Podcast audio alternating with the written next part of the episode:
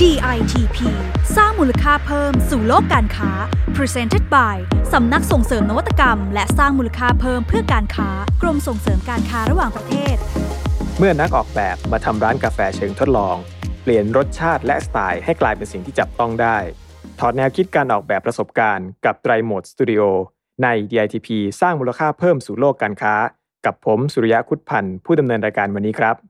สวัสดีครับคุณผู้ฟัง อี พี นี้เรามีแขกรับเชิญคนพิเศษจาก Trimode Studio ครับนั่นก็คือคุณนิชินพานุอธิชาธนบดีครับท่านเป็น Design Director และก็หนึ่งในผู้ก่อตั้ง Trimode Studio ครับร่วมกับคุณพิรดาและก็คุณภารดีเสนีวงศ์ณอยุธยาครับผมเชื่อว่าหลายๆคนนะครับที่อยู่ในวงการออกแบบไทยคงต้องคุ้นชื่อกับ Trimode Studio กันเป็นอย่างดีครับเพราะสตูดิโอนี้ครับเป็นสตูดิโอที่ทำงานหลากหลายสาขาครับทั้งเฟอร์นิเจอร์อินทีเรียแล้วก็ทำแบรนด์เครื่องประดับของตัวเองด้วยครับไปจนถึงเรื่องของกราฟิกแล้วก็แบรนดิ้งครับซึ่งผลงานของเขาก็โดดเด่นครับจนได้รับรางวัล ดี มาร์ค Award ในหลายๆสาขาอีกด้วยครับซึ่งตอนนี้คุณนี้ก็อยู่กับเราแล้วนะครับสวัสดีครับคุณนี้ครับครับสวัสดีครับเพื่อไม่ให้เป็นการเสียเวลานะครับผมขอเข้าเรื่องเลยนะครับขอถามถึงการเปลี่ยนบทบาทล่าสุดของ Trimode Studio ครับที่หันมาทำดีไซน์คาเฟ่ที่ชื่อว่า Tangible Cafe ครับซึ่งประสบความสำเร็จมากเลยนะครับนอกจากจะเป็นร้านกาแฟแล้วก็ยังเป็นไลฟ์สไตล์ช็อปแล้วก็ยังเป็นออฟฟิศของ Trimode Studio ด้วยครับแล้วก็ร้านนี้นะครับได้รับความนิยมอย่างมากทั้งในกลุ่มคนทำงานสร้างสรรค์ครับกลุ่มคาเฟ่ฮอปปิ้งนอกจากจะมีสเปซที่แปลกตาแล้วครับยังมีแนวคิดของเรื่องของอาหารและเครื่องดื่มที่ไม่เหมือนใครด้วยครับอยากให้คุณนี้ช่วยเล่าถึงที่มาที่ไปแล้วก็ไอเดียของการทำร้าน Tangible ให้เราฟังหน่อยครับจริงๆต้องขอเกริ่นอย่างนี้ก่อนว่าเราเราย้ายสตูดิโอไปไปในอาคารพาณิชย์อยู่ริมถนนซึ่งเราเราก็ทำมันเป็นเหมือนกับออฟฟิศนั่นแหละทั้งหมดห้าชั้นเลยพอใช้งานไปจริงๆแล้วมันเกิดพื้นที่ที่ไม่ค่อยได้ใช้ประโยชน์อ่ะอยู่สองฟลอร์เราก็เลยทำการเหมือนเปลี่ยนพื้นที่เหล่านั้นน่ะให้เกิดประโยชน์เราก็เลยมองว่าเออเราทำร้านกาแฟดีกว่าเนื่องจากไหนๆมันก็เป็นที่ประชุมของลูกค้าที่ประชุมของเซลล์อยู่แล้วแต่ตอนนี้ของมันก็วางระเกะระกะเลอะเทอะอะไรเงี้ยครับเราก็เลยมามองว่าเออเฮ้ยที่ประชุมแล้วอะไรที่มันเหมาะกับการนั่งประชุมอะไรเงี้ยบวกกับการที่ชอบดื่มกาแฟกันอยู่แล้วทุกๆคนเลยก็เลยเหมือนกับมาทำเป็นงั้นเราทำเป็นคาเฟ่แล้วเป็นไลฟ์สไตล์ช็อปเป็นรีเทลแล้วกันนะสิ่งต่างๆเหล่านี้ครับหล่อหลอมให้มันกลายเป็นพื้นที่ของ Tangible Tangible จริงๆแล้วอะกาแฟเนี่ยมันเป็นเหมือนกับตัวรองเลยนะในตอนเริ่มต้นความคิดจริงๆแล้วมันเป็นพื้นที่อเนกประสงค์ที่เราต้องการสร้างคอมมูนิตี้เล็กๆสำหรับชุมชนนักคิดนักสร้างสรรค์ให้มาใช้พื้นที่ในการคิดงานต่างๆเพราะฉะนั้นสเปซต่างๆในการจัดการรูปแบบอ่ะมันเลยเอื้อให้เป็นพื้นที่สำหรับมัลติฟังก์ชันเป็นมัลติเพอร์โพสอย่างเงี้ยนะครับใช้อะไรก็ได้ที่หลากหลายเราตั้งต้นอย่างนั้นว่ากาแฟมันคือส่วนประกอบที่เฮ้ยเราชอบเราอยากทำให้มันเป็นเหมือนกับรีเทลเป็นเป็นคาเฟ่นั่นแหละแต่สเปซการใช้สเปซทั้งหมดอ่ะเราตั้งใจให้มันเป็นพื้นที่สำหรับมาประชุมสำหรับน้องๆในออฟฟิศมานั่งคิดนั่งทำงานหรือนัดประชุมเป็นกลุ่มย่อยระหว่างเซลล์คนนั้นคนนี้หรือลูกค้าคนนั้นคนนี้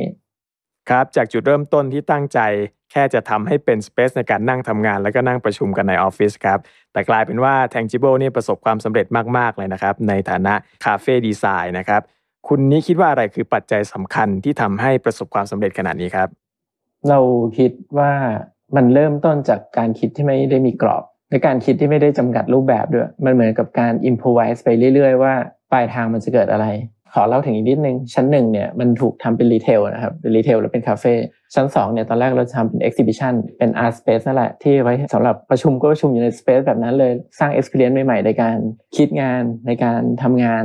เราเริ่มต้นจากมุมมองที่ว่าเราจะทำยังไงให้วัสดุที่นำมาใช้ในการตกแต่งเวลาเราทิ้งมันไปแล้วอะมันคืนสู่ธรรมชาติได้โดยทันทีโดยไม่ต้องแปรรูปอีกครั้งสาเหตุมันเริ่มจากเราทำการออกแบบตกแต่งภายในเราทำอีเวนต์เราทำสเปซเราทำเอ็กซิบิชันหลายๆอย่างแล้วเรารู้สึกว่าดีไซเนอร์ก็คือเหมือนจุดเริ่มต้นในการคิดที่ก่อให้เกิดขยะมหาศาลเช่นกันเหมือนกันเราก็เลยมองว่าเออถ้าเผื่อเราจะทำของเราเองเนี่ยขยะอะไรที่มันคืนสู่ธรรมชาติโดยที่เราไม่ต้องแปรรูปมันได้อีกเลยเราก็เลยไปมองในเรื่องของพวก raw mat อิฐหินปูนทรายอะไรต่างๆก็คือเหมือนกับว่าอ่ะทรายที่เรามาใช้ในการทำซีนทำสเปซเนี่ยเวลาโยนสู่ธรรมชาติปุ๊บมันเป็นธรรมชาติไปเลยโดยที่ไม่ได้แปรรูปอีกครั้งอันนั้นก็คือจุดตั้งต้นและอีกอันนึงเราคิดจากมุมมองที่เรามองอนาคตนะ เรามองว่าในวันวันหนึ่งอ่ะเราอยู่ในห้องก็เป็นระบบปิดหมดเลยเป็นระบบปรับอากาศเสร็จปุ๊บเราลงมาข้างล่างเราขึ้นรถรถก็เป็นระบบปรับอากาศพอเราขับมาที่ออฟฟิศขึ้นออฟฟิศมันก็เป็นระบบปรับอากาศไปเลยเราก็เลยมองว่าวันวันหนึ่งอ่ะเราอยู่ในธรรมชาติที่แท้จริงอากาศที่แท้จริงบนโลกเนี่ยน้อยมากเลยนับเป็นชั่วโมงนี่คือว่าน้อยมากแต่ไอ้ความน้อยนั้นน่ะก็ดันเป็นว่าเวลาเราอยากที่จะออกไปวิ่งมันก็อากาศไม่ดีอีกเราก็เลยมองว่าเฮ้ยคนรุ่นใหม่ที่อยู่บนโลกหรือมนุษย์ที่อยู่บนโลกเนี่ยจะต้องใช้ชีวิตอยู่ในระบบอากาศที่ปิดหรือเปล่าถ้าเราไม่ช่วยอะไรกันสักอย่างนึงเราก็เลยเหมือนกับเอองั้นเราเอาซีนนี้แหละเราเซตซีนที่เป็นซีนธรรมชาติที่อยู่ในอาคารนี่แหละเป็นตัวเล่าเรื่องดีกว่าและสิ่งที่เราเซตทั้งหมดจะต้องโยนกลับสู่ธรรมชาติแล้วเป็นธรรมชาติเลยนะทุกๆจุดเลยเราพยายามสอดแทรกในสิ่งที่ถ้าคนสนใจเราจะสามารถบอกได้เลยทุกๆไอเดียเริ่มต้นจากตัว experience ก่อนคือการตั้งโจทย์เราในตอนนั้นที่ทำเราก็ไม่เหมือนความคุ้นชินเดิมแล้วก็พยายามหลีกหนีจากความคุ้นชินเดิมความเป็นคาเฟ่มันต้องรู้สึกอบอุ่นรู้สึกวอร์มใช่ไหมครับตอนนั้นเนี่ยเราก็คิดว่าเฮ้ยเราจะทำยังไงให้ให้รู้สึกมันตื่นเต้นกระฉับกระเฉงมีความเร้าใจรู้สึกว่าเกิดไอเดียใหม่ๆได้ในพื้นที่เราเนี่ยเพราะฉะนั้นเราก็เลยใช้สิ่งที่มันค่อนข้างตรงข้ามแล้วก็สร้างความรู้สึกใหม่ๆให้เกิดขึ้นก่อนในพื้นที่โดยการใช้วัสดุที่มันใกล้ตัวแต่เรามาพลิกนั่นพลิกนี่หามุมมองใหม่ๆหาเหตุผลใหม่ๆให้กับมันมันก็เลยเกิดเป็น experience ใหม่ๆและนอกเหนือจากการใช้วัสดุที่คุ้นชินแต่รู้สึกแตกต่างแล้วเนี่ยก็ยังมีเรื่องของ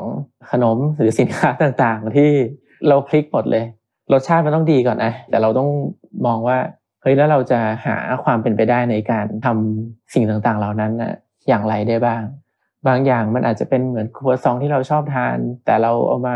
ผ่าน process ในแง่ของการทำวัฟเฟิลเป็นกลายเป็นครอฟเฟิลพอเราทำสิ่งใหม่ๆเรารู้สึกว่าเฮ้ยลูกค้าเนี่ยชอบมันนะแล้วกลายเป็นเมนูที่ขายดีแล้วก็ถามถึงครับน่าสนใจมากเลยนะครับทั้งแนวคิดในเรื่องของการออกแบบ space การเลือกใช้วัสดุแล้วก็แนวคิดเรื่องของความยั่งยืนครับแล้วทีนี้ผมอยากทราบถึงการเปลี่ยนบทบาทจากเดิมที่เคยออกแบบแต่อย่างเดียวครับแต่ตอนนี้มาต้องทำร้านของตัวเองครับอยากทราบว่าคุณนี้ได้เรียนรู้อะไรจากตรงนี้บ้างครับอืมอย่างน้อยเราได้เรียนรู้การจัดการหลังบ้านก่อนว่าเฮ้ยการจัดการทั้งหมดที่เวลาเราออกแบบให้ลูกค้าเนี่ยบางทีมันอยู่แค่แค่ปลายทางเนี่ยแต่จริงๆในระหว่างทางหรือขั้นตอนการทำงานที่จะประสบความสำเร็จได้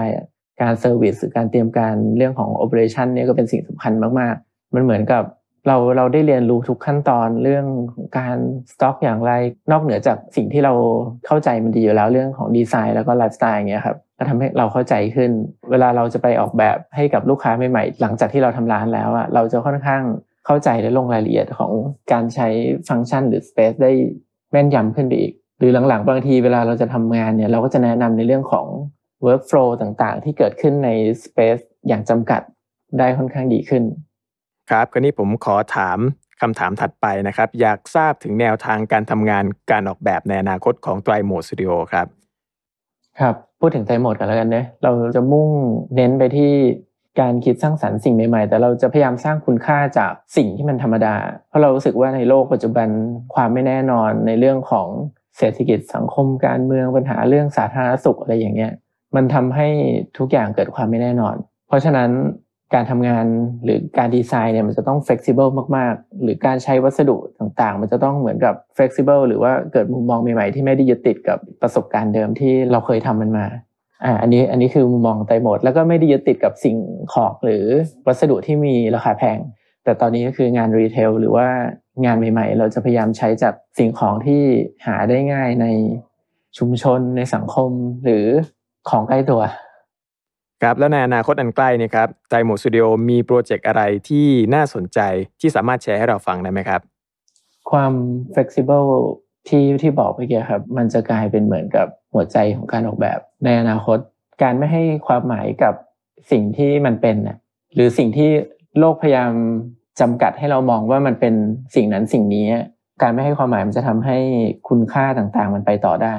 โต๊ะหนึ่งตัวเก้าอี้หนึ่งตัวโคมไฟหนึ่งตัวที่เราพูดกันว่ามันคือโต๊ะเก้าอี้โคมไฟอะไรเงี้ยต่อไปมันจะไม่ได้เป็นสิ่งของเหล่านั้นเก้าอี้มันอาจจะกลายเป็นเชลฟ์เป็นหิ้งเป็นคาบิเนตหรือเป็นอะไรก็ได้คือเราต้องเริ่มฝึกสมองเราอย่างนี้ก่อนนะฮะพอเราเริ่มฝึกได้แล้วอ่ะต่อไปเวลาเรามองสิ่งของอ่ะเราจะไม่จำกัดว่ามันคืออะไรมันจะทำให้สิ่งที่เรามองไปต่อได้หมดทุกสิ่งเลย อ่าแล้วเราเราก็พยายามเหมือนกับปั้นหรือสร้างโปรเจกต์ใหม่ๆด้วยตัวเราเองให้เห็นภาพก่อนให้ให้สังคมเริ่มเห็นภาพเราก็มีโปรเจกต์มีงานรีเทลใหม่ๆที่น่าสนใจก็จะมีงานโรงแรมที่ใช้วัสดุรีไซเคิลมาเป็นจุดขายหลักทั้งโรงแรมในย่านประตูน้ำแต่มันอาจจะยังไม่ไม่เหมาะที่กำลังจะเปิดในช่วงนี้นะครับก็เป็นขั้นตอนก่อสร้างไปก็ใช้ใช้จุดระหว่างเนี้ยเป็นในเรื่องของการออกแบบการก่อสร้างแล้วก็จะมีโปรเจกต์ใหม่ๆของไตรโมดเองที่ทำในเรื่องของ experience ต่างๆเนี่ยครับที่รอ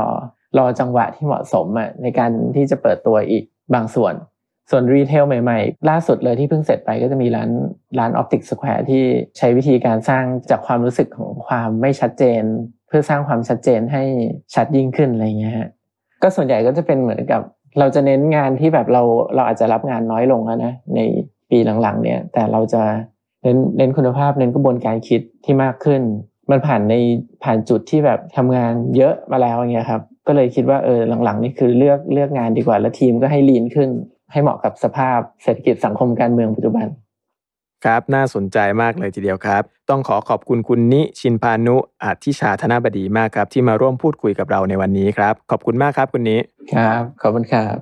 ครับวันนี้เราได้ฟังความรู้และก็แนวคิดการออกแบบที่น่าสนใจมากๆเลยนะครับทั้งในเรื่องของการเปลี่ยนแนวคิดการออกแบบเชิงนามธรรมให้เป็นรูปธรรมที่จับต้องได้ครับและการสร้างประสบการณ์แปลกใหม่ให้กับผู้คนแล้วก็เรื่องของการใช้วัสดุที่ลดทอนกระบวนการผลิตที่ไม่จำเป็นเพื่อให้สอดคล้องกับแนวคิดการออกแบบอย่างยั่งยืนครับและที่สำคัญครับ Trimode Studio แสดงให้เราเห็นเลยนะครับว่าเมื่อเราใส่แนวคิดเรื่องของการออกแบบเข้าไปนะครับทำให้สิ่งที่ธรรมดาสามัญ นะครับกลายเป็นสิ่งพิเศษและก็สร้างมูลค่าเพิ่มขึ้นมาได้ครับ